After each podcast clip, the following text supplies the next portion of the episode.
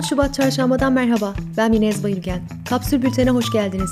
Son 24 saatin öne çıkan gelişmelerini sizin için derledik.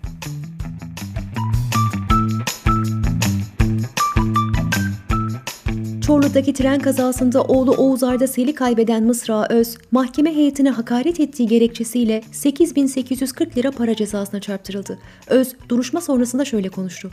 En iyi bildikleri şey para olduğu için bizleri de para cezasıyla korkutmaya çalışıyorlar. 8 bin lira başımın gözümün sadakası olsun. İsterlerse 8 trilyon ceza versinler. Bu davada gerçek sorumlular yargılanmadığı müddetçe hakkımızı aramaya devam edeceğiz.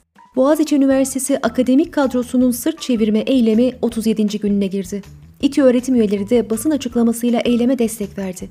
Boğaziçi protestolarında şu ana kadar 560 kişi gözaltına alındı. 24 kişi ev hapsine çarptırıldı, 10 öğrenci tutuklandı. Tutuklanan Selahattin Uğuzeş ve Doğu Demirtaş cezaevinden seslendi. Eğer bugün yapılan haksızlıklara ses çıkarmazsanız yarın tutuklama sırası sizde olacak. Trakya Üniversitesi Facebook'ta biz eylem falan yapmayız. Gece vakti işi bitirir, ertesi gün işe gideriz yazan İlahiyat Fakültesi Dekanı Profesör Doktor Cevdet Kılıç hakkında soruşturma başlattı.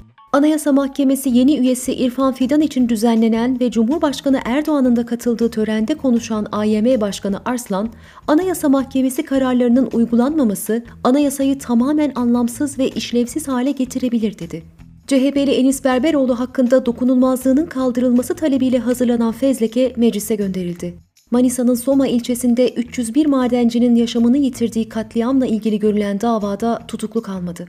Yargıtay 12. dairesindeki 3 üye kısa bir süre önce değişmiş, Soma davası kararı bozulmuştu.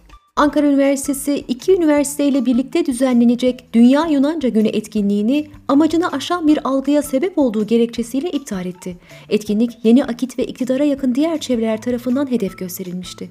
Kamu Denetçiliği Kurumu'na yapılan şikayet başvuruları 2020'de %330 arttı. En çok şikayet edilen kurum Adalet Bakanlığı oldu.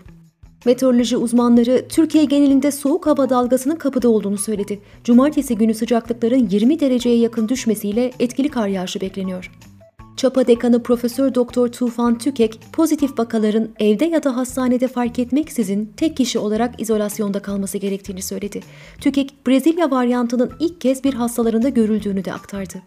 Karadeniz Teknik Üniversitesi'nden Profesör Doktor Faruk Aydın, çift maske kullanmak, sosyal mesafeyi 2 metreye çıkarmak gerekiyor. Aynı ortamda bulunma süresi için 15 dakika diyorduk, artık 10 dakikaya düşürmek lazım dedi.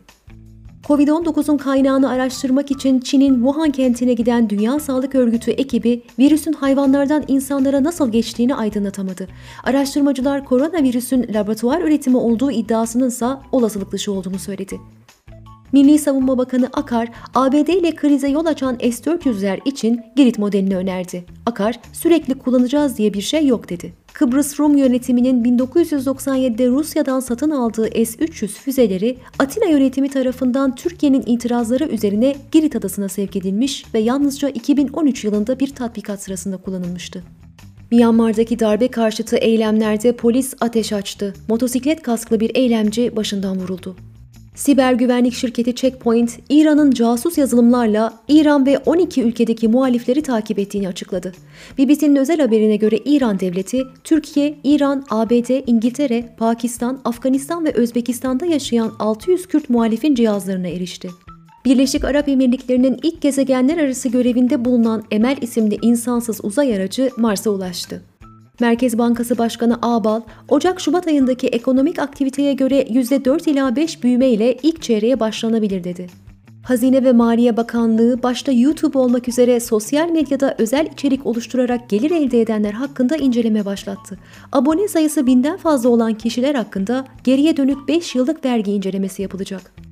Ticaretin Kadınları adlı mobil uygulama tanıtıldı. Uygulama Türkiye genelindeki kadın girişimci dernekleri ve Türkiye'de faaliyet gösteren kadın girişimcileri tek platformda buluşturmayı hedefliyor. İstanbul Havalimanı 30 Ocak 5 Şubat arasında 485 uçuşla Avrupa'nın en yoğun havalimanı oldu. Bursa'da mahkeme restoran işleten bir kiracının talebini kabul ederek kirada pandemi sebebiyle %50'lik mücbir sebep indirimi uygulanmasına karar verdi. Türkiye 34.79 megabitle dünya internet hızı ortalamasının altında kaldı. Dünyada en çok internet sitesi içeriği üretilen diller sıralamasında Türkiye dördüncü oldu. Küba, ekonomisinin büyük çoğunluğunu özel sektöre açtığını açıkladı. Günün sözüyle kapatıyoruz. Türkiye'nin Ay programını açıklayan Cumhurbaşkanı Erdoğan. 2023'te inşallah Ay'a gidiyoruz.